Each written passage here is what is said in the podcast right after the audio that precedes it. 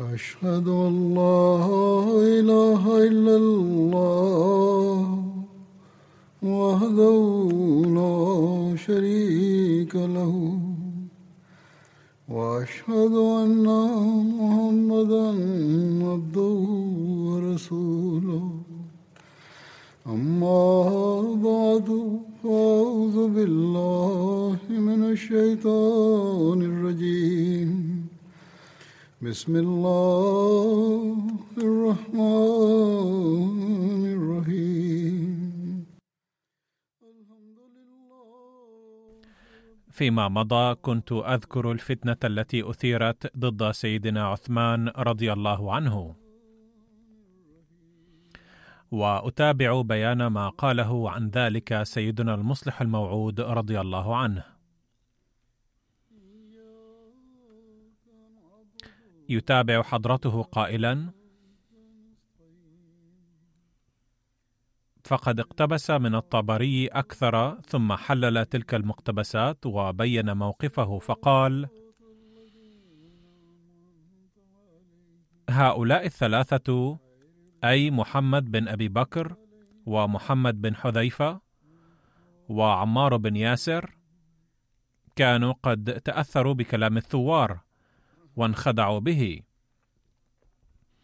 وسوى هؤلاء الثلاثة لم يكن أحد من الصحابة ولا من غيرهم من أهل المدينة متعاطفا مع المفسدين.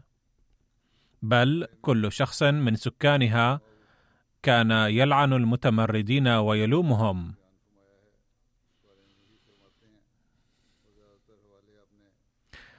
ولكن المتمردين كانوا حينذاك مسيطرين على الأمور كلها فلم يبالوا بلوم اللائمين أو لعن اللاعنين.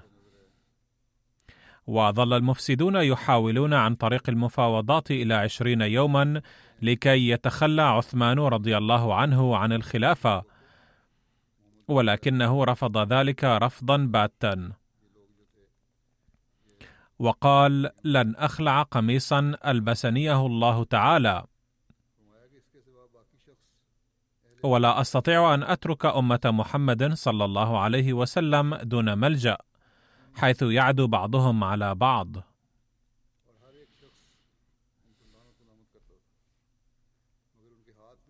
وظل ينصحهم أن يتركوا هذه الأجواء وظل يقول اليوم يتبرأ مني هؤلاء المتمردون أما والله لئن فارقتهم ليتمنون أن كان عمري يطول عليهم مكان كل يوم بسنة مما يرون من الدماء المسفوكة والإحن والأثرة الظاهرة والأحكام المغيرة.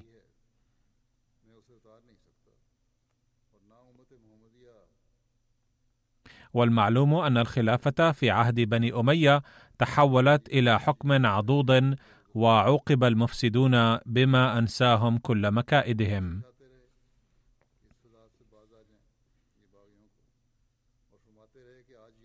على كل حال بعد مرور عشرين يوما قرر المفسدون أن يتخذوا في الأمر قرارا سريعا قبل أن تصل الجيوش من الولايات فيصب عليهم عقابا لما صدر منهم. إذ كانوا يعرفون أنهم مخطئون وأن أكثر المسلمين مع سيدنا عثمان. فحاصروا عثمان رضي الله عنه في بيته ومنعوا عنه الطعام والشراب أيضا زعما منهم أن ذلك سيجعل عثمان رضي الله عنه مضطرا للخضوع وقبول مطالبهم. لكن حضرته كان قد قال لهم لا يسعني خلع قميص ألبسنيه الله تعالى. كانت المدينة في تلك الأيام خاضعة للمفسدين وكانوا قد جعلوا الغافقي قائد الجيش المصري اميرا عليهم. وهكذا فإن الغافقي كان اميرا على المدينة. وأما على جيش الكوفة فكان الأشتر. وعلى جيش البصرة حكيم بن جبلة. اللص الذي سبق أن أمر عثمان رضي الله عنه بحبسه في البصرة بسبب سرقته أموال أهل الذمة. فقد صار الآن قائدا وكانا يعملان تحت إمرة الغافقي.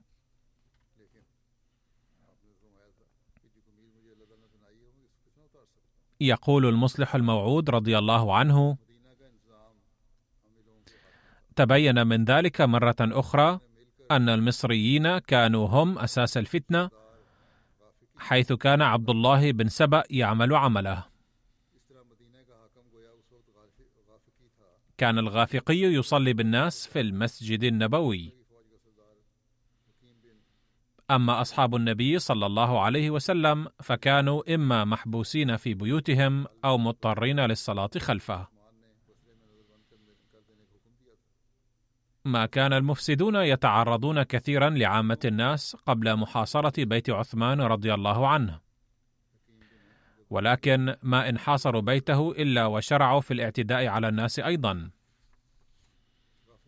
تحولت المدينة من دار الأمن إلى دار الحرب وكانت أعراض أهلها وشرفهم وكرامتهم في خطر شديد. لم يكن أحد يخرج من بيته دون سلاح وكل من قاومهم قتلوه. حين حاصر المفسدون بيت عثمان ومنعوه كل شيء حتى الماء أرسل رضي الله عنه ولدا من جيرانه إلى سيدنا علي وإلى طلحة وإلى الزبير وإلى أمهات المؤمنين قائلا إنهم قد منعونا الماء فإن قدرتم على أن ترسلوا إلينا شيئا من الماء فافعلوا. فأول من جاء لنجدته من الرجال كان عليا رضي الله عنه فنصح المتمردين وقال يا أيها الناس إن الذي تصنعون لا يشبه أمر المؤمنين ولا أمر الكافرين. لا تقطع عن هذا الرجل المادة فإن الروم وفارس لتأسر فتطعم وتسقي. أما في الطريق الإسلامي ففعلكم هذا لا يجوز بحال من الأحوال. وما تعرض لكم هذا الرجل فبما تستحلون حصره وقتله. فلم يؤثر فيهم نصح سيدنا علي رضي الله عنه مطلقا وقالوا لا والله ولا نعمة عين لا نتركه يأكل ولا يشرب. والجدير بالذكر أن جوابهم هذا كان لشخص اعتبروه على حد قولهم وصي رسول الله وخليفته الحقيقي. فهل بقي بعد جوابهم هذا حاجة إلى أي دليل للإثبات أن هذه العصابة التي كانت تزعم عليا رضي الله عنه وصي رسول الله صلى الله عليه وسلم لم تخرج من بيوتها لنصرة الدين أو حبا بأهل البيت بل كانوا قد جاءوا لتحقيق مآربهم وأهوائهم الشخصية. كانت السيدة أم حبيبة أول من جاء من أمهات المؤمنين لنجدة عثمان رضي الله عنه. فقد جاءت على بغلة لها برحالة مشتملة على إناء صغير من جلد للماء. وكانت تقصد في الحقيقة أن تحفظ وصايا أيتام وأرامل بني أمية التي كانت عند عثمان رضي الله عنه إذ كان خشيت أن تضيع حين منعوا عنه الماء فأرادت أن تحفظها. وإلا فإنه كان يمكنها أن ترسل الماء بيد أحد غيرها. لكنها حين وصلت إلى باب بيت عثمان رضي الله عنه منعها المتمردون. فقيل لهم إنها أم المؤمنين أم حبيبة. فلم يغيروا موقفهم بل بدأوا يضربون بغلتها. فحين قالت حضرتها للمتمردين إني أخشى أن تضيع وصايا ايتام وأرامل بني أمية لذا أريد أن أدخل البيت لأدبر حفظها ولكن أولئك الأشقياء قالوا لزوجة النبي صلى الله عليه وسلم المطهرة إنك كاذبة. وأهووا لها وقطعوا حبل البغلة بالسيف فندت بأم حبيبة فتلقاها الناس. وقد مالت رحالتها وكادت تداس تحت أقدام هؤلاء الأشقياء وتستشهد حتى أسرع إليها بعض من أهل المدينة فأدركوها وأوصلوها إلى بيتها.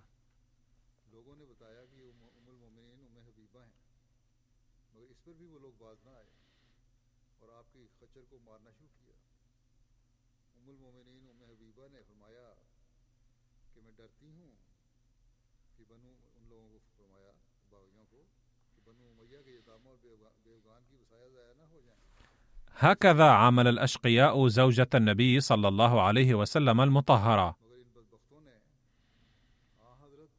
أما السيدة أم حبيبة فكانت تكن للنبي صلى الله عليه وسلم الحب والإخلاص لدرجة أنها وبعد فراق دام خمسة عشر إلى ستة عشر سنة بينها وبين والدها أبي سفيان الذي كان من سادة قريش وكان مركزه في مكة مركز الحاكم وقدم المدينة في مهمة خاصة وخلال ذلك جاء لزيارتها أيضا وحين أراد أن يجلس على السرير نزعت من تحته فراش النبي صلى الله عليه وسلم لعدم احتمالها أن يمس جسم مشرك الثوب الطاهر لرسول الله صلى الله عليه وسلم.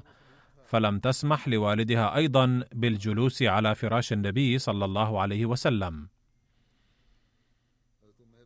فمن الغريب حقا أن السيدة أم حبيبة اهتمت بحرمة ثياب النبي صلى الله عليه وسلم في غيابه.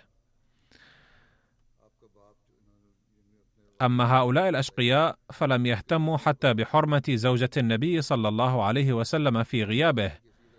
إذ قال لها أولئك السفهاء إن زوجة النبي صلى الله عليه وسلم كاذبة. مع أن كل ما قالته السيدة أم حبيبة كان صحيحا تماما. إذ كان عثمان رضي الله عنه وليا وكفيلا لأيتام بني أمية. ونظرا إلى معاداة هؤلاء الأشقياء المفرطة كان خوفها من أن تضيع أموال اليتامى والأرامل في هذه الظروف في محله. لم تكذب أم المؤمنين أم حبيبة رضي الله عنها. بل الكذابون كانوا هم الذين عقدوا العزم على تدمير دينه صلى الله عليه وسلم وهم يدعون حبه كذبا وزورا. حين وصل في المدينة خبر ما تلقته أم حبيبة من معاملة سيئة على يد المتمردين وقع الصحابة وغيرهم من أهل المدينة في حيرة من أمرهم. وتأكدوا أن الأمل في أي خير من المتمردين عبث محض. وعقدت عائشة رضي الله عنها العزم على الحج فورا وبدأت تتجهز للسفر. وحين علم الناس أنها تاركة المدينة ترجاها بعضهم قائلا يا أم المؤمنين لو أقمت هنا فقد يفيد وجودك لإخماد الفتنة وقد يؤثر كلامك في الثوار. لكنها رفضت فقالت أتريد أن يصنع بي كما صنع بأم حبيبة؟ لا يمكنني أن أخاطر بعرضي لأنه كان عرض النبي صلى الله عليه وسلم. أي لو حدث بي مكروه فمن سيحفظني؟ والله أعلم إلى أي درجة يصل أمر هؤلاء وماذا سيكون مصيرهم؟ لقد قامت عائشة رضي الله عنها قبيل سفرها بخطة حكيمة. لو نجحت لكان من شأنها أن تخفف من حدة الفتنة. فقد اقترحت على أخيها محمد بن أبي بكر الذي كان مع البغاة بسبب قلة علمه أو لصغر سنه أو لضعف إيمانه أن يسافر معها للحج. ولكنه رفض. فقالت أما والله لئن استطعت أن يحرمهم الله ما يحاولون لأفعلن. أي لا أجد تجاه هذا الفساد حيلة ولو استطعت لما تركت هؤلاء ينجحون في نواياهم. سافرت عائشة للحج. وكذلك من استطاع من الصحابة أيضا أن يهاجر المدينة فقد هاجر. أما البقية من كبار الصحابة فقد لزموا بيوتهم. وفي نهاية المطاف شعر عثمان أيضا أن المتمردين لن يميلوا إلى الإصلاح بالليونة والمرونة. فكتب إلى ولاة الأمصار يستمدهم وفي ما يلي ملخصه.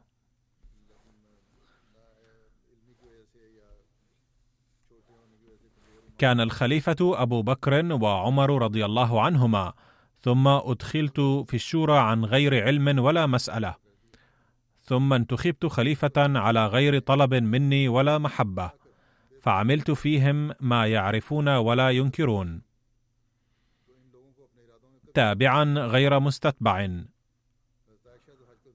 متبعا غير مبتدع.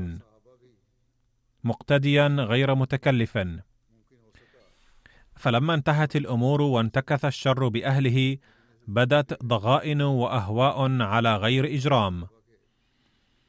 فطلبوا امرا وأعلنوا غيره بغير حجة ولا عذر. فعابوا على أشياء مما كانوا يرضون. فصبرت لهم نفسي وكففتها عنهم منذ سنين. وأنا أرى وأسمع فازدادوا على الله تعالى جرأة حتى أغاروا علينا في جوار رسول الله صلى الله تعالى عليه وعلى آله وسلم وحرمه وأرض الهجرة.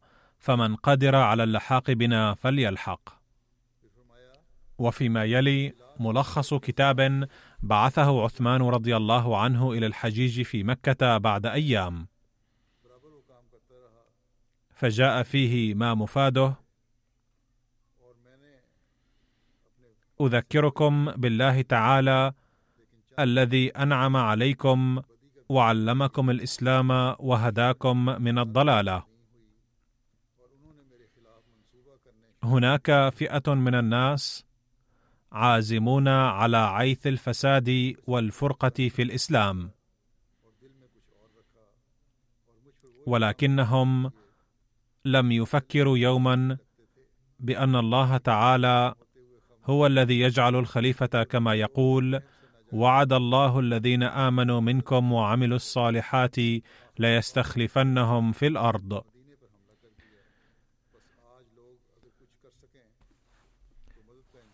إن هؤلاء المفسدين لا يقدرون الوحدة مع أن الله تعالى قال واعتصموا بحبل الله جميعا ولا تفرقوا.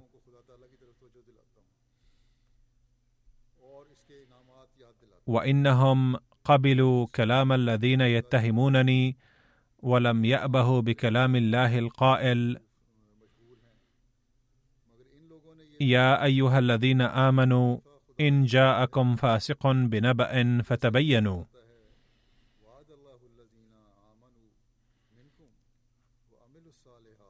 لم يعيروا لبيعة اهتماما.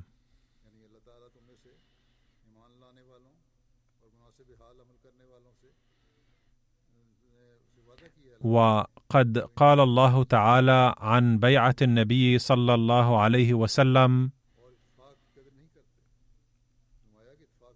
إن الذين يبايعونك إنما يبايعون الله. وأنا خليفة رسول الله صلى الله عليه وسلم.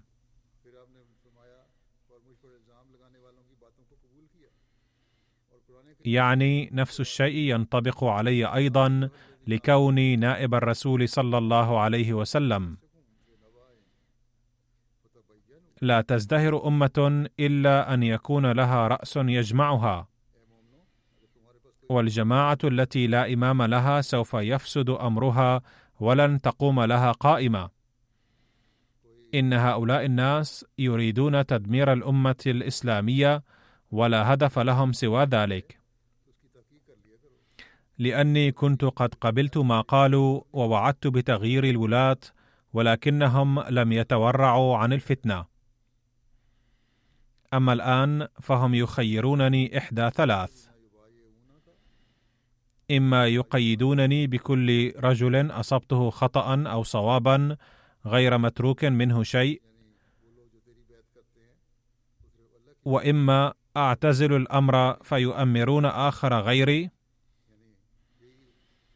وإما يرسلون إلى من أطاعهم من الأجناد وأهل المدينة فيتبرؤون من الذي جعل الله سبحانه لي عليهم من السمع والطاعة. أي يهددونني بعدم الطاعة. فقلت لهم أما إقادتي من نفسي فقد كان من قبلي خلفاء تخطئ وتصيب.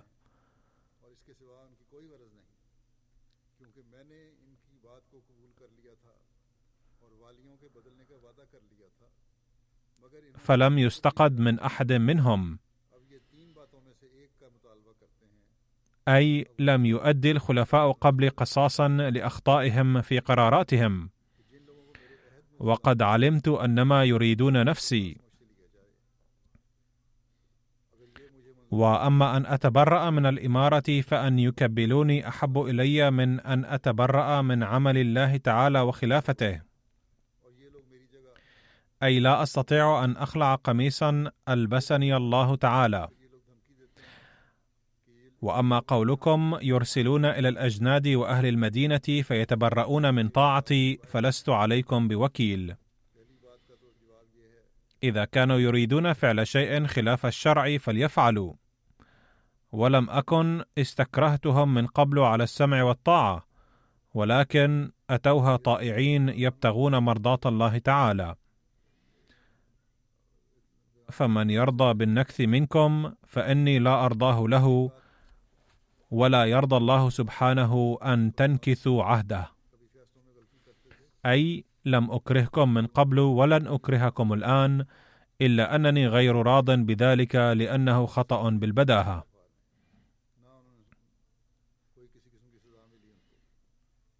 لما كان موسم الحج قريبا وكان الناس يجتمعون في مكة من جميع البلاد والأمصار ظن عثمان رضي الله عنه أن المتمردين قد يثيرون الفساد في مكة أيضا. وبالإضافة إلى ذلك أراد أن يحرض الحجاج على مساعدة أهل المدينة.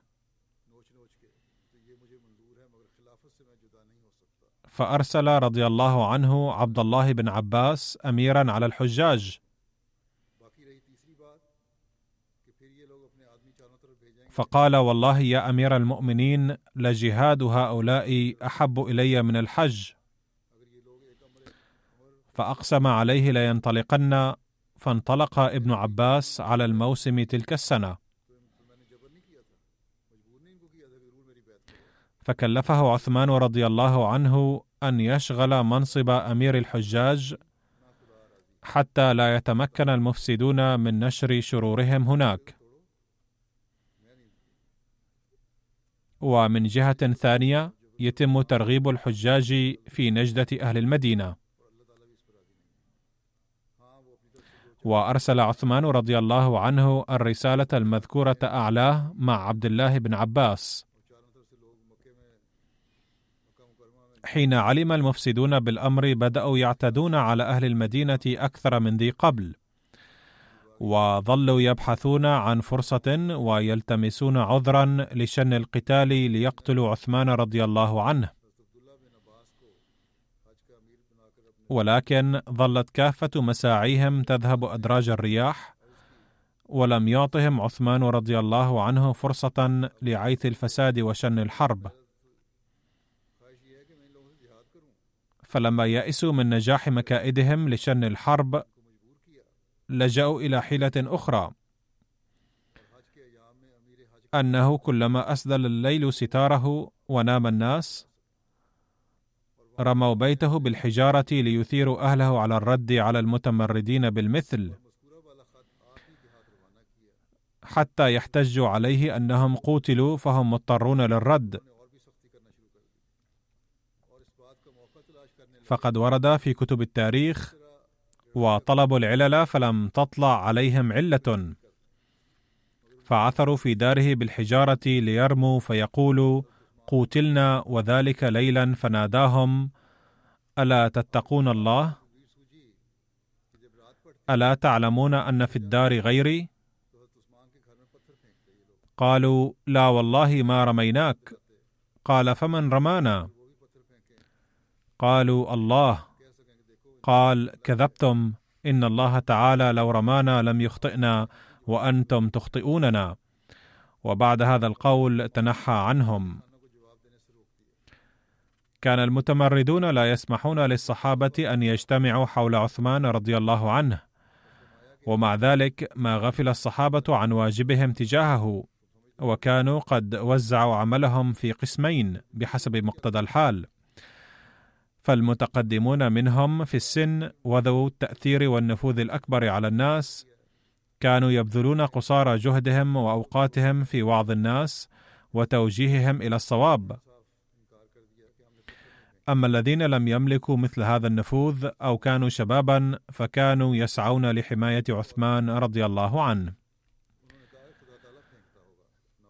كان من الفئة الأولى علي وسعد بن أبي وقاص فاتح فارس الأكثر نشاطا من الصحابة لإخماد الفتنة. كان علي بوجه خاص قد ترك في أيام الفتنة جميع أشغاله ليصب جل اهتمامه على إخماد الفتنة. وكان ممن شهدوا هذه الأحداث وأيام الفتنة بأم أعينهم شخص اسمه عبد الرحمن بن الأسود فيقول فلم أزل أرى عليا منكبا عنه لا يفعل ما كان يفعل إلا أني أعلم أنه قد كلم طلحة الذي كان مسؤولا عن إيصال الماء إلى عثمان حين حصر في أن يدخل عليه على عثمان الرواية قرب الماء وغضب في ذلك غضبا شديدا حتى دخلت الرواية على عثمان.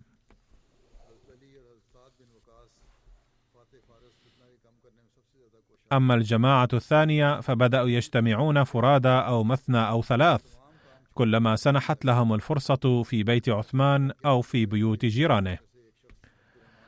وقطعوا على أنفسهم عهدا وثيقا أنهم سيضحون بحياتهم ولن يحتملوا أن يصيب عثمان أي مكروه.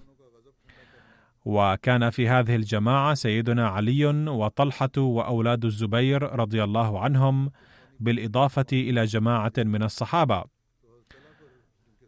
فكانوا يحرسون بيت عثمان ليل نهار ولم يسمحوا للعدو أن يقترب من بيته. لا شك أن هذه الحفنة من المدافعين لم تكن قادرة على محاربة جماعة كبيرة. ولكن لما كان المتمردون يبحثون عن عذر ويتحينون الفرصة لقتل عثمان رضي الله عنه فلم يرد المدافعون عنه أن يتركوا لهم أي ثغرة لتحقيق مآربهم الخبيثة. الظروف السائدة في تلك الفترة تلقي ضوءا كافيا على إشفاق عثمان بالإسلام لدرجة يترك الإنسان في حيرة من أمره. فقد كان الجيش المتكون من ثلاثة آلاف جندي موجودا من المتمردين على بابه. ولم تكن أمامه إيه إمكانية لينجو بحياته. ولكنه مع ذلك كان يمنع الذين أرادوا إنقاذه ويقول لهم اذهبوا إلى بيوتكم ولا تعرضوا أرواحكم للخطر من أجلي فإنهم يعادونني أنا فقط ولا علاقة لهم بكم. كان عثمان رضي الله عنه يرى ببصيرته الأوقات التي سيكون فيها الإسلام في خطر شديد على يد هؤلاء المفسدين. وأن الأمر لن يقتصر على تشتت وحدته الظاهرية بل سيؤول النظام الروحاني أيضا إلى التشتت والافتراق. وكان رضي الله عنه يدرك جيدا أن في تلك الآونة سيكون لوجود كل واحد من الصحابة أهمية حيوية. فلم يرد رضي الله عنه أن يهدر الصحابة حياتهم في محاولة غير مجدية لإنقاذ حياته رضي الله عنه. بل كان ينصح الجميع ألا يتصدوا لهم وكان يريد أن تبقى جماعة الصحابة الذين تربوا وحظوا بصحبة النبي وتربوا على يده صلى الله عليه وسلم موجودين لمقاومة الفتن في المستقبل.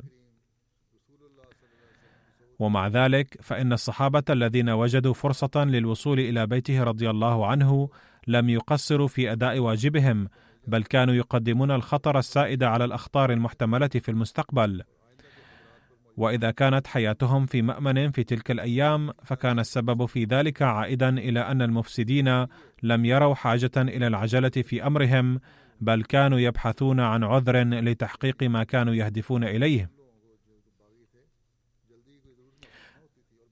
ثم حان بعد ذلك أوان لم يعد فيه انتظارهم ممكنا لأن رسالة عثمان رضي الله عنه التي كان من شأنها أن تهز القلوب حتى تنخلع لهولها من الصدور الموجهة إلى الحجاج قد قرأت عليهم واهتز وادي مكة بدوي صوتها من أقصاه إلى أقصاه. وقرر المسلمون الذين اجتمعوا للحج الا يحرموا أنفسهم من ثواب الجهاد بعد الحج ولن يستقر لهم قرار ما لم يستأصل المفسدين المصريين وأشياعهم. إن جواسيس المفسدين كانوا قد أخبروهم بنية المسلمين هذه فصارت آثار القلق والاضطراب الشديدين بادية على صفوفهم حتى بدأوا يهمسون فيما بينهم أنه لا بد من قتله أي قتل عثمان. ولو لم نقتله لقتلنا حتما على أيدي المسلمين.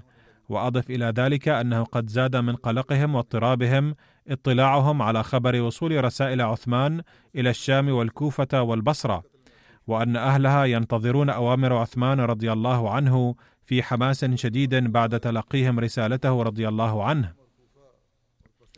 وأن الصحابة رضوان الله عليهم قد أحسوا بمسؤوليتهم وجمعوا المسلمين في المساجد ووجهوهم إلى واجبهم في هذه الفترة الحرجة وأفتوا بالجهاد ضد المفسدين وقالوا من لم يجاهد الآن فكأنه لم يفعل شيئا.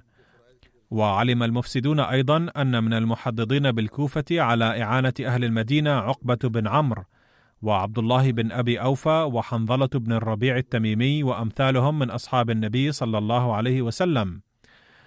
وقام بالبصرة عمران بن حسين وأنس بن مالك وهشام بن عامر في أمثالهم من أصحاب النبي صلى الله عليه وسلم يقولون مثل ذلك وقام بالشام عبادة بن الصامت وأبو الدرداء وأبو أمامة وغيرهم من أصحاب النبي صلى الله عليه وسلم يقولون مثل ذلك وقام بذلك في مصر خارجة وغيرهم فانطلقت الجيوش من تلك الأمصار كلها إلى المدينة.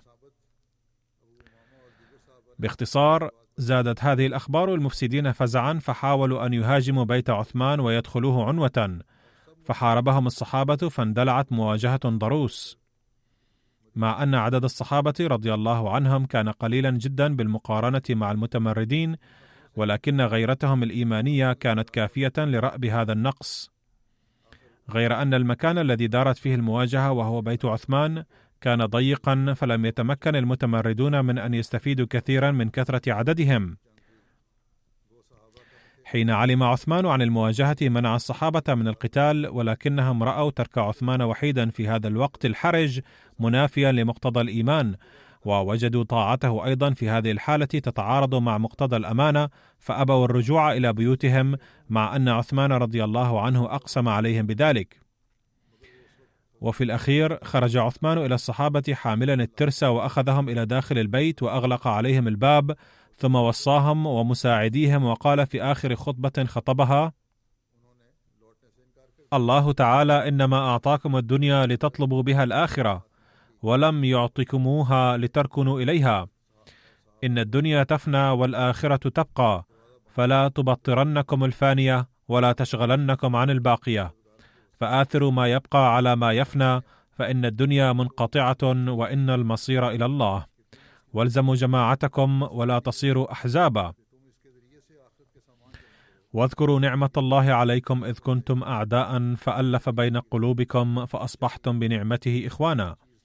ثم ودع الجميع وقال اخرجوا رحمكم الله فكونوا بالباب وليجامعكم هؤلاء الذين حبسوا عني.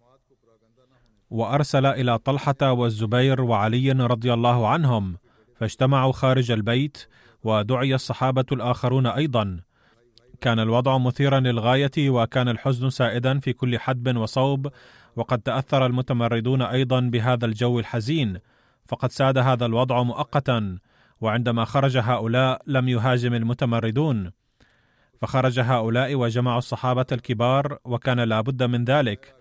لأن الجميع كانوا يرون أن المصباح الذي أشعله النبي صلى الله عليه وسلم كان على وشك الانطفاء والاختفاء عن أعين الناس بعد أن يقضي نحبه في هذه الدنيا. ولم يتعرض المتمردون كثيرا للوضع حتى استطاع الصحابة رضي الله عنهم أن يجتمعوا هناك. فلما دنوا منه رضي الله عنه أشرف عليهم من باب البيت فقال يا أهل المدينة إني أستودعكم الله وأسأله أن يحسن عليكم الخلافة من بعدي. إني والله لا أدخل على أحد بعد يومي هذا حتى يقضي الله في قضاءه. ولا دعن هؤلاء وما وراء بابي غير معطيهم شيئا يتخذونه عليكم دخلا في دين الله. حتى يكون الله تعالى الصانع في ذلك ما أحب. وآمر أهل المدينة بالرجوع وأقسم على أهل المدينة ألا يعرضوا أنفسهم لخطر محدق. والجدير بالذكر أن أمره رضي الله عنه هذا قد خلق في الصحابة اختلافا كبيرا ما وجد له نظير من قبل. إن الصحابة ما كانوا يعرفون شيئا إلا الامتثال والخضوع للأوامر. ولكنهم رأوا اليوم أن الامتثال لهذا الأمر لا يعني الطاعة بل هو الخيانة بعينها. فإن اطاعوا عثمان في ذلك وتركوه وحيدا في الساعة الحرجة لكانوا خائنين في الأمانة التي وكلت إليهم وجعلوا مؤتمنين عليها. والحق أن بعضهم وضعوا الأمر فوق الأدب وأطاعوا وانصرفوا على مضض وتخلوا عن عزمهم لمحاربة العدو. واضعين في الاعتبار أنه ليس لهم إلا طاعة الخليفة ولا يجوز أن يحكموا على عواقب محتملة لامتثالهم لأمره. غير أن بعض الصحابة رفضوا الامتثال لأمره رضي الله عنه لأنهم كانوا من ناحية يرون أن طاعة الخليفة واجبة بلا أدنى شك ولكن من ناحية ثانية رأوا أن الامتثال لأمر الخليفة أن يترك وحيدا هو تخلي عن أهداب الخلافة. وظنوا أن هذا النوع من الطاعة قد يؤدي إلى خيانة في واجبهم. وكانوا يعرفون جيدا أيضا أن مصدر أمر عثمان رضي الله عنه برجوعهم إلى بيوتهم هو خشيته على نفوسهم وأرواحهم فهل كان بوسعهم أن يتركوا محبهم هذا الصادق في خطر ويعودوا إلى بيوتهم؟ أي كان عثمان رضي الله عنه يحاول إنقاذ نفوسهم من الهلاك؟ فأن لهم أن يتركوه في هذا الوضع الحرج الخطير. وكانت هذه الفئة الأخيرة تضم كبار الصحابة كلهم فرغم أمر عثمان رضي الله عنه لهم لم يبرح أولاد علي وطلحة والزبير رضي الله عنهم بابه بناء على أمر من آبائهم ولم يعيدوا سيوفهم إلى أغمادها. وبلغ قلق المتمردين واضطرابهم كل مبلغ حين رأوا أن المؤمنين الآفلين من الحج بدأوا يدخلون المدينة فرادى ومثنى وعلموا أن قضيتهم قد أوشكت على الحسم. وكان المغيرة بن الأخنس أول من دخل المدينة لينال أجر الجهاد بعد الحج. كما علم المتمردون أن جيش أهل البصرة القادم لنجدة المسلمين قد نزل صرارا وهي على بعد ليلة من المدينة. عند تلقيهم هذه الأخبار قرر المفسدون إنجاز هدفهم عاجلا. أما الصحابة وأعوانهم الذين لم يتخلوا عن حماية عثمان مع منعه إياهم عن ذلك قائلين صراحة لو تركناه وحيدا اليوم رغم قدرتنا على محاربة المتمردين فبأي وجه نلقى الله تعالى يوم القيامة؟ فظلوا يقومون بحماية عثمان رضي الله عنه داخل الدار نظرا إلى قلة عددهم لكن لم يكن وصول المتمردين إلى الباب صعبا. فجمعوا أكواما من الحطب أمام الباب وحرقوه بها ليجدوا ثغرة لاقتحام البيت. فلما رأى الصحابة ذلك لم يروا الجلوس داخل البيت مناسبا وقرروا الخروج شاهرين سيوفهم ولكن عثمان منعهم من ذلك. أي ظن رضي الله عنه ماذا بقي بعد إضرامهم النار. حيث وقع القدر المحتوم الآن وقال لا تعرضوا أنفسكم للخطر وارجعوا إلى بيوتكم. قد علمت إنهم لا يريدون إلا نفسي ولكنهم عما قريب سيندمون على ما يفعلون. وكل من وجبت عليه طاعتي أبرئه من واجبه هذا وأسقط ما لي عليه من حق. ولكن الصحابة لم ينصاعوا لأمره هذا وخرجوا شاهرين سيوفهم. وفي هذه الأثناء أقبل أبو هريرة رضي الله عنه ومع أنه لم يكن رجلا مقاتلا إلا أنه أيضا انضم إلى هؤلاء المسلمين. وقال أي قتال يمكن أن يكون أفضل من قتالنا اليوم؟ ثم توجه إلى المتمردين ونادى يا قوم ما لي أدعوكم إلى النجاة وتدعونني إلى النار؟ كانت هذه المعركة فريدة من نوعها حيث قاتل حفنة من الصحابة الذين استطاعوا أن يحتشدوا حينها هذا الجيش العظيم من المتمردين قتالا مستميتا. حتى إن الإمام الحسن بن علي رضي الله عنهما الذي كان مطبوعا على السلم بل كان أمير السلام هو الآخر حمل على المتمردين يومئذ وهو يرتجز لا دينهم ديني ولا أنا منهم حتى أسير إلى طمار شمام والشمام جبل شامخ لدى العرب يشبهونه بالوصول إلى أعلى الدرجات وبتحقيق الهدف. وكان الإمام الحسن يقصد من هذا أني سأظل أقاتلهم ولن أتصالح معهم إلى أن أبلغ مرامي وأحقق هدفي لأن الخلاف بيننا ليس بهين حتى ننشئ العلاقات معهم بدون الانتصار عليهم.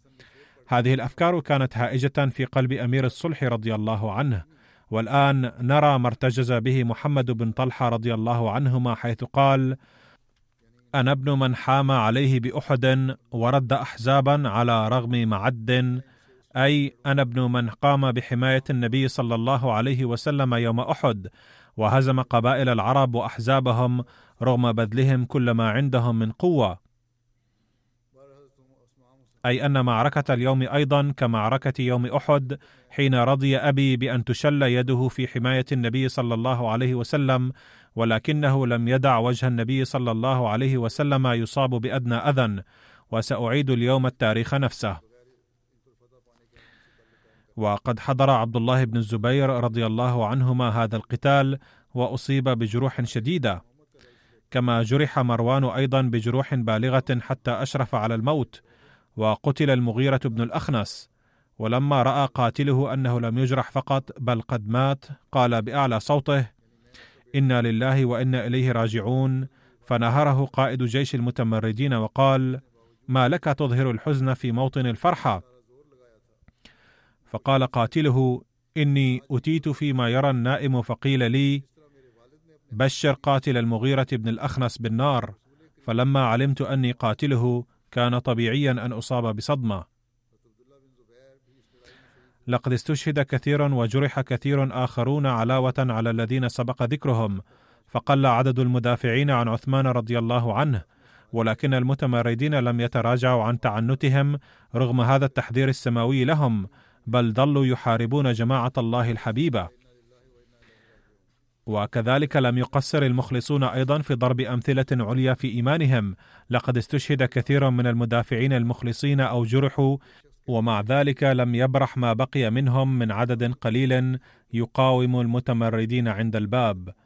هذا الذكر سوف يستمر في خطب الجمعة في الأيام القادمة أيضا إن شاء الله.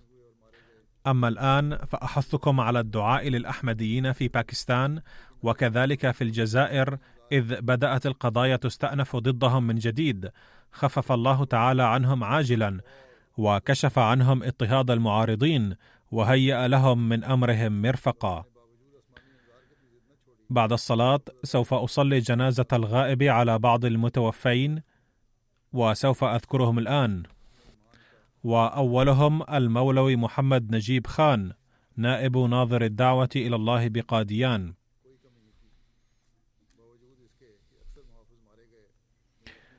كان المرحوم ابن ماستر بي إم محمد المرحوم من جماعتنا في كاكناد بمحافظة أرنا كيلم بولاية كيرالا بالهند. حيث وافته المنية في الرابع عشر من فبراير إثر نوبة قلبية. إنا لله وإنا إليه راجعون.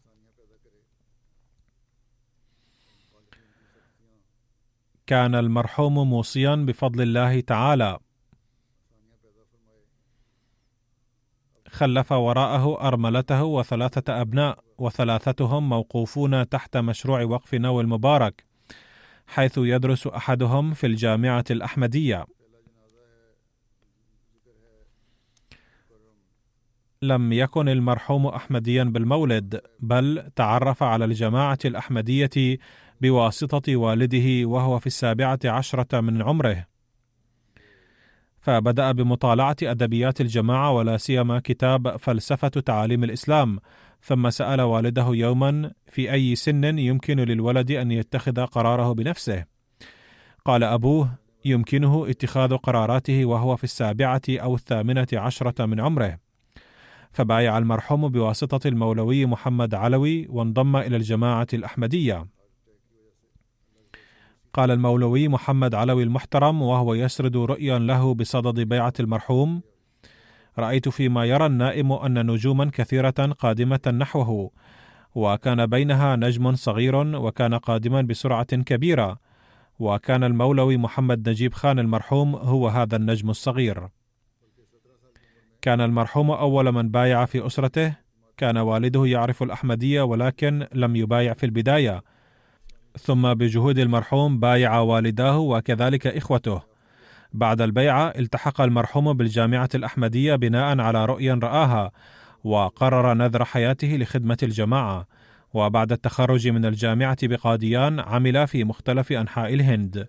فعمل كداعية اولا في تشينديغرا ثم في شتى أماكن أخرى. ثم عينته نائب ناظر الدعوة إلى الله ثم عمل نائبا لمدير مكتب نور الإسلام الذي يقوم بالدعوة والتبليغ على أحسن وجه.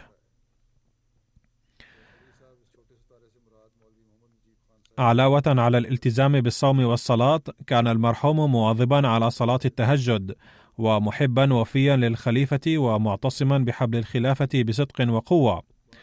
كان ينجز كل عمل بمنتهى الإخلاص والجدية والإتقان وفي موعده. كان مجبولا على العمل بمنتهى الجدية وفي الموعد المحدد. كان عنده شغف خاص بالعبادة وكان يحث أهلها عليها وكان يهتم بأداء حقوق العباد أيضا بوجه خاص. يقول عنه السيد شيراز مدير قسم نور الإسلام بأنه كان يقصد بيت الدعاء بانتظام للدعاء. كان نبيل الطبع ويكن حماسا لخدمة الدين بإخلاص وتفان. كان في سعي دؤوب لتحقيق أهداف التربية والتبليغ المحددة من قبل خليفة الوقت. ترجم كتب الجماعة إلى لغة ميليالم كما وفق لمراجعة وتدقيق الكتب المترجمة مسبقا إلى هذه اللغة. وكتب ناظر النشر والإشاعة بقاديان عن خدمات المرحوم بأنه ترجم إلى لغة ميليالم كتاب الوصية والتجليات الإلهية والعرفان الإلهي وكتيب يسرنا القرآن وترجم خطب حول مشروع وقف نو كذلك وفق لمراجعة ترجمة التفسير الصغير إلى لغة ميليالم عند إعادة طبعه. ولقد ألف كتابا في ثلاثة أجزاء بلغة مليالم حول مقرر للتعليم. خدم كرئيس للجنة المراجعين في ولاية كيرالا منذ 2013 إلى 2016 يقول عنه السيد أبو بكر أمير الجماعة في محافظة إيرنا كولام في ولاية كيرالا بأنه كان لديه حماس غير عادي لترجمة كتابات المسيح الموعود عليه السلام وإيصالها إلى الناس. وكان يسعى دوما لتقوية ضعاف الإيمان ولثبات قدمهم وبلوغهم المستوى الأعلى من الاستقامة. رفع الله تعالى درجاته. والجنازة الثانية هي للسيد نذير أحمد خادم الذي كان ابن تشودري أحمد دين تشته وكان الأخ الأكبر للسيد منير بسمل ناظر الإشاعة الإضافي. وتوفي في السادس من فبراير الماضي. إنا لله وإنا إليه راجعون. لقد دخلت الأحمدية في عائلته من خلال جده السيد تشودري شاه دين. لقد بدأ السيد نذير خادم خدمة الدين منذ زمن دراسته في الكلية. لقد وهبه الله تعالى ملكة خارقة في الخطابة والكتابة. فظل من شبابه إلى آخر حياته منشغلا في خدمة الدين وتبليغ الدعوة من خلال الخطابة والكتابة وبإلقاء الوعظ وإسداء النصيحة. خدم على منصب معاون للرئيس ثم على منصب المعتمد في مجلس خدام الأحمدية بربوة. ثم ظل يشغل منصب نائب الأمير في محافظة بهاولنجر ووفق للخدمة كنائب القائد العمومي في مجلس أنصار الله وكان قاضيا في دار القضاء بربوة. غفر له الله تعالى ووفق أولاده لمواصلة أعماله الصالحة.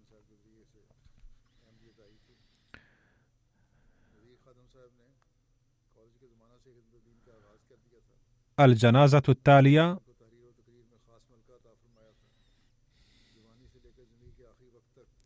هي للحاج الدكتور نانا مصطفى آيتي باتينغ الذي كان معروفا بالحاج تشوتشو في غانا. وقد توفي في السابع عشر من يناير عن عمر يناهز السبعين عاما. إنا لله وإنا إليه راجعون. لقد ولد في بيت مسيحي وقبل الأحمدية في عام 1979 لقد بدأ حياته العملية كسائق وخدم كسائق لمدة طويلة مع أمير الجماعة عبد الوهاب آدم ثم وفق للخدمة في مطبعة الجماعة في بريطانيا ثم في غانا. وعاش فترة من الزمن في اليابان أيضا حيث تم تعيينه رئيسا للجماعة المحلية. ولما كنت في غانا لاحظت أنه كان بشوشا ومنشغلا في الأمور الدينية ومع أنه لم يكن له أي منصب إلا أنه كان يحاول أن يكون مستعدا لأداء أي عمل يطلب منه. بعد ذلك بدأ بتجارته الخاصة التي لاقت ازدهارا كبيرا لدرجة أنه أصبح يعد من رجال الأعمال المعروفين في غانا. كان له مصنع أيضا باسم تشوتشو للصناعة. كان ينسب نجاحه في تجارته إلى فضل الله تعالى وإلى أدعية الخليفة وإلى عاطفة التضحية وذلك لأنه كان يكثر من التضحية المالية. لقد وفق للخدمة في غانا على منصب سكرتير للعقارات لمدة 11 عاما ثم عمل كرئيس للجماعة في إحدى المقاطعات أيضا. كان منضما إلى نظام الوصية. ترك خلفه ثلاث زوجات وثلاث بنات. كان له ابن أيضا إلا أنه توفي قبل بضع سنوات. يقول السيد مبارك أحمد عادل الداعية في كوفي ريدو كان من أهم ميزاته عاطفة خدمة البشرية وتضحية المال والوقت دون أدنى تردد والتواضع. كان يولي اهتماما خاصا بأداء صلاة التهجد والصلوات الخمس وكان يؤدي تبرعاته بانتظام وعلى وقتها. كان قد بنى مسجدا بنفقته الخاصة به وأدى أزيد من نصف الكلفة لعديد من المساجد كما قام بمساهمات كبيرة في إنشاء مراكز الجماعة وصيانتها. إذا حصل أي استيلاء على أراضي الجماعة أو حصلت أي مشكلة أخرى فكان المرحوم يقوم بتوكيل محام لاتخاذ الإجراءات القانونية ثم كان يتابع هذه القضايا ويؤدي جميع نفقاتها من جيبه الخاص ولم يكن يأخذ من الجماعة شيئا منها. كان قلبه مفعما بحماس خاص من أجل تبليغ دعوة الأحمدية. بلغ والديه الدعوة وأدخلهما في الأحمدية. أجرى بنفقته الخاصة منذ أكثر من عشر سنوات برنامجا تبليغيا على إذاعة يسمعها نصف سكان غانا وهو مستمر إلى الآن. وكان لهذه الإذاعة قناة فضائية أيضا وبدأ المرحوم بنفقته الخاصة برنامجا أسبوعيا للتبليغ على تلك القناة. وهكذا كان هناك بث تبشيري بالفيديوهات أيضا. لقد بلغت دعوة الأحمدية مئات آلاف الناس من خلال هذه البرامج ووفق مئات من الناس لقبول الأحمدية من خلالها. لقد خصص إحدى سياراته للأعمال التبليغية ولتسهيل أداء المسؤوليات التبليغية والتربوية ولتسريعها كان قد اشترى لبعض المعلمين والمبلغين الدراجات النارية والسيارات أيضا. وكان يقدم لهم في الخفاء مساعدات مالية. كان يقول ناصحا لأفراد الجماعة أن يخدموا الجماعة ويحافظوا عليها بكل إخلاص معتبرين إياها أثمن شيء لهم وأغلى وأعز ثروة على قلوبهم وأن يضحوا بكل ما في وسعهم من أجل تبليغ الدعوة. وبالتالي سيمن الله تعالى عليكم بأفضاله الكثيرة ومننه التي لا تحصى. وكان نموذجا مثاليا لمثل هذه الأعمال. إذ كان يسعى أن يقدم أسوة عملية لما كان ينصح به الآخرين. تضررت الشوارع الداخلية في أكبر مشفى في ولاية كوفوري داور تضررا شديدا أدى إلى إزعاج المرضى وتعرضهم لمشاكل كثيرة فتحمل نفقة إصلاح هذه الطرق كلها. وحضر عند افتتاحها الوزراء المحليون والساسة والأطباء والمندوبون من وسائل الإعلام. وكان معظمهم من غير الأحمديين أو بالأحرى المسيحيين وعبر المرحوم بهذه المناسبة عن أفكاره قائلا أنا مسلم أحمدي أؤمن بالبعثة الثانية للمسيح وأؤمن بأن ميرزا غلام أحمد القادياني هو المسيح الموعود الذي تعلمت منه ومن خلفائه أن خدمة البشرية لا بد منها من أجل أداء حقوق الله تعالى. وبالتالي أرى من واجبي كمسلم احمدي أن أواسي الناس وأسعى جاهدا لرفع مشاكلهم ومتاعبهم. ولهذا السبب نفسه قمت بمبادرة إصلاح هذه الطرق في المشفى. لقد قرأ القرآن بالتجويد من معلم الجماعة جمال الدين لما كان عمره 48 عاما وبدأ تعلم اللفظ الصحيح بقراءة كتيب يسرنا القرآن. ثم بعد ذلك اعتاد على تلاوة القرآن الكريم مع قراءة ترجمة معاني كلماته وكان يتدبر فيها كثيرا. كان قد تبنى أولادا كثيرين ووفر في بيته غرفا لإقامته وهيأ لتعليمهم الديني والدنيوي كل ما يلزم. باختصار كان يقوم بكثير من الحسنات والأعمال الصالحة غفر له الله تعالى ورحمه ورفع درجاته ووفق أهله وذويه لمواصلة الأعمال الصالحة التي كان يقوم بها. والجنازة التالية هي للسيد غلام نبي بن فضل دين من ربوة وكان هو والد السيد ضياء الرحمن طيب الداعية في غابون وقد توفي في 2 فبراير. إنا لله وإنا إليه راجعون. كان أحمديا بالولادة وكان يعمل في البنك وبعد التقاعد سكن في منطقة دسكا حيث خدم الجماعة على منصب سكرتير المال ونائب رئيس الجماعة والسكرتير العام والزعيم لمجلس أنصار الله وإمام الصلاة. كان مواظبا على صلاة التهجد وملتزما بأداء الصلوات الخمس في المسجد وكان يتلو القرآن بصوت عال. كان أبا شفوقا ومواسيا ولين القلب وكان إنسانا صابرا وشاكرا لله تعالى. كما ذكرت أنه كان والد الداعيه ضياء الرحمن طيب الذي لم يستطع السفر والمشاركة في جنازة والده ومراسيم دفنه بسبب الأوضاع السائدة. ألهم الله تعالى له الصبر والسلوان. ورفع درجات المرحوم. آمين.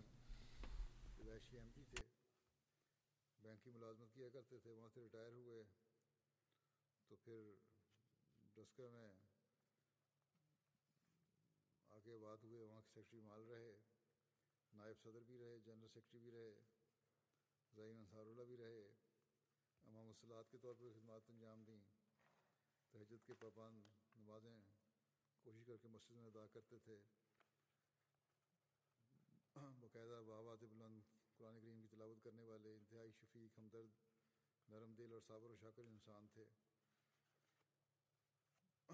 ضاور الرحمٰن سرد طیب مربی سلسلہ جو ہیں گبون کے جیسے کہ میں نے کہا ان کے والد تھے اور حالات کی وجہ سے اپنے والد کے جنازے اور تدفین میں شامل نہیں ہو سکے مربی صاحب اللہ تعالیٰ ان کو بھی صبر و عطا فرمائے اور مرحوم کے درجات بلند فرمائے